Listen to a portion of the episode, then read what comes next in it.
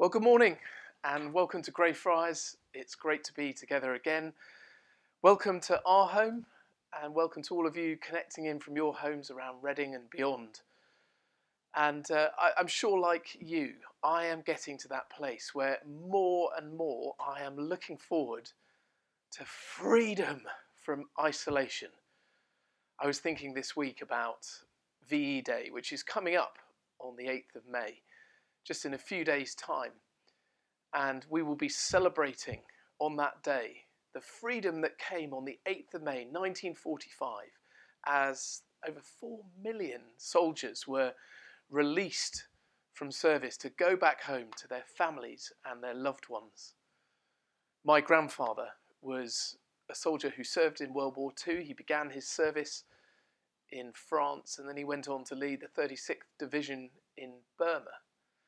And he spent years away from his wife, my grandmother, and his family, one of the girls who was my mother. And it was on the 8th of May 1945 that that news came to him, to my grandfather, that the war had been won. And shortly after that, a few months later, he was able to send a telegram to my grandmother with this amazing news that he was coming home. And we're going to show now, you'll be able to see on the screens, a picture of that telegram. And on it you will see these words. It says, "Sailing, expect to arrive end October." And the date that it was sent was the 29th of September 1945. Can you imagine how excited my grandfather was when he was able to send that telegram? Can you imagine how excited my grandmother was to receive it, that her husband, after all those years, was coming home? Freedom at last. Well, freedom is the theme, really, of the second half of the book of Galatians, this letter written by the Apostle Paul. In chapter 5, Verse 1, we read these words, "It is for freedom that Christ has set us free." And verse 13, "You were called to be free." This is God's desire for you, freedom in relationship with Jesus. And it's a freedom that leads to transformation.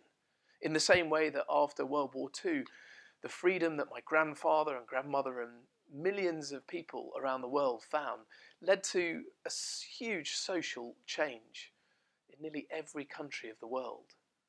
And this freedom that we have in Jesus also leads to change. And that's what we're looking at in this series over the next few weeks. Transformation is at the heart of our vision as a church. We exist to see Reading and beyond transformed by the love and power of Jesus. And that's why I'm so thrilled that so many of you have been involved in serving in different ways at this time, reaching out, loving your neighbours, feeding the hungry, caring for the poor, connecting to those who are lonely and isolated. And here in this passage in Galatians, we are reminded of the second greatest commandment: love your neighbour. And that is what you have been doing around Reading and further afield as you've been reaching out to those you love to see transformation in others' lives.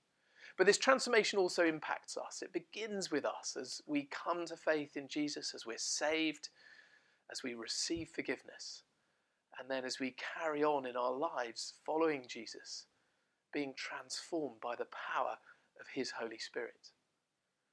But this freedom from sin doesn't mean that we are free to sin. And so in the book of Galatians chapter 5, Paul is highlighting this wrestle that goes on, this battle that takes place within you and me, between the flesh on one hand and the spirit on the other.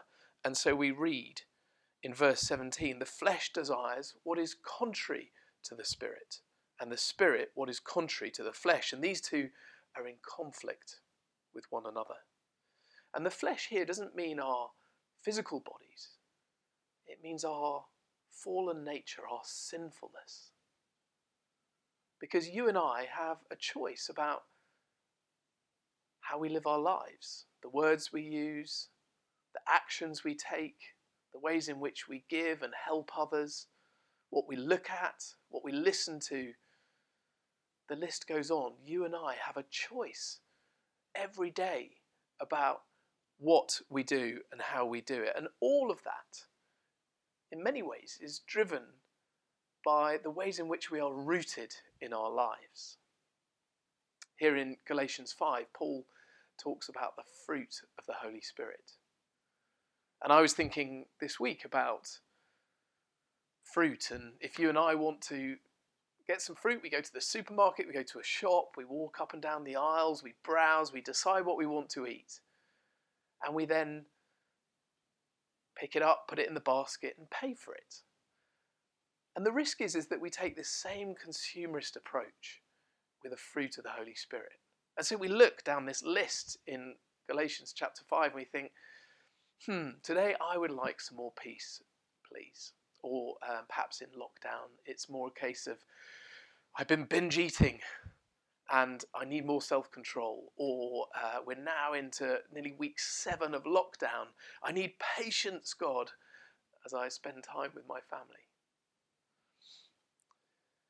In our garden, we have a small but beautiful apple tree. And the apple tree is just beginning to come into blossom now. It's a stunning tree.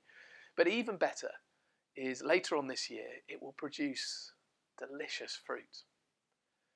And the fruit grows as a result of a number of reasons. But the main reason is that this little tree in the garden is rooted in good soil. And so when the wind comes and the rain lashes down, as it has done earlier this week, that little tree stands firm. Or in the middle of summer when there is no rain and there's a bit of a drought, the roots reach deep down into the earth and provide all the nourishment and water that it needs to bear fruit, to grow these delicious apples. And in a similar way, the fruit that you bear and that I bear in my life is as a result of how we are rooted in our lives. And so if you or I are not rooted in Jesus, we will be rooted in some other way. And the challenge with that is when the storms come, when the drought comes, we end up getting into trouble. And so I want to give us 2 ways that come out of this passage in which we can, during this time of lockdown, grow to be more like Jesus. And the first one is to root out sin. Root out sin. Have you noticed that you and I, are so much better at spotting sin in other people than we are in ourselves? We're all actually experts at pointing out the problems in other people. It's actually a tactic of the devil to blind us and to anaesthetize us to our own sin. The flesh, as Paul writes about in his letter to the Galatians, is really that sense of you and I putting the focus on ourselves. Those times when life becomes all about me, about my preferences and my desires and my wishes and my agenda more than God. And that can lead to destructive ways of thinking, destructive behaviour, destructive towards you and me, and destructive towards others. And so in verses 19 to 21, the Apostle Paul in chapter 5 gives us this list of behaviour and traits that are not godly: addictions, bad tempers, divisive behaviour, competitive behaviour, and greed. And in verse 21, he writes, "Those who live like this will not inherit the kingdom of God." Now that's pretty clear, isn't it? Those who live in sin will find themselves leading to death, an eternal death, an eternal separation from God. The Bible calls it hell. And so Paul, out of love, writes in verse 24, crucify the flesh. And he uses this word crucify intentionally. He wants us to think of Jesus on the cross, to think of what Jesus has done for you and for me, to remember those words of Jesus, that you and I are to die to self, to deny self, to take up our cross and follow Jesus. And as we read these words, crucify the flesh, we're reminded that rooting out sin is painful. It takes time. There's a cost and a sacrifice involved in it. And I suppose in a similar way to the apples on the tree in our garden, they take time. And there's a spiritual battle that is taking place in your life and my life. And you and I need to take a zero tolerance over sin in our lives. We need to root it out with urgency and with a clear sense of focus on Jesus and a ruthlessness towards the sin that is in our lives. And it's interesting here in this passage in chapter 5 that it's not God or the Holy Spirit who is to crucify flesh, but it is you and me. We're the ones who are to initiate this. We're the ones who are to repent. And so the question is, what sin do you and I need to root out in our lives today? As your pastor and someone who loves you, I am urging you, imploring with you to crucify the flesh, to root out sin. Someone last week wrote in to me and said they had this sense of God wanting to speak Psalm 51:10 over us as a church. And this is what Psalm 51:10 says: create in me a pure heart, O God, and renew a steadfast spirit within me. It begins with rooting out sin. And the second point that comes out from this passage is this, that you and I are to root ourselves in the Spirit. All of us have elements of our character that we would love to change. There's plenty of things in me that I want to change, that I wish were more like Jesus. And I could invite Liz, my wife, to come and sit here now and talk through many of those different aspects that she would love to see that change in me. But we probably haven't got time for that because there's so many she could take a while. But if you're anything like me, it's really hard to change ourselves, to see transformation in ourselves just by willpower alone. I know this because at the moment I'm trying to go out running around Prospect Park near where we live for my daily exercise every other day, and it's really difficult to get the motivation to get out of this house and to go for a run. I mean, I basically hate jogging. So we need help, don't we, to change, to see that transformation in us. And the good news is that God has sent Jesus to die for you and me on the cross, so that we don't need to walk around with shame and guilt and be burdened by our sin, but we can come to him and repent and receive forgiveness. The other good news is that God has sent his Holy Spirit to come and live in you and me as believers, to help us in our lives to be more like Jesus. And so we read in verse 25 of Galatians 5, keep in step with the Spirit. In step with the Spirit. Root yourselves in the Holy Spirit. The Spirit that bears that love and joy and peace that come from God as we grow closer to God. The Holy Spirit who transforms us in our relationships with one another, helping us to be more patient, to be kind, to grow goodness in us. And the Holy Spirit who helps form our character, that we become people who are more faithful and gentle and who have self-control. I loved watching that video we've just all seen of an update from Yeldall. And I am a massive fan of Yeldall. I love going there. I try and get there once a month to read scripture with the guys, to pray with them. And I'm genuinely really missing being with you all, if you're watching this from Yeldall, every month.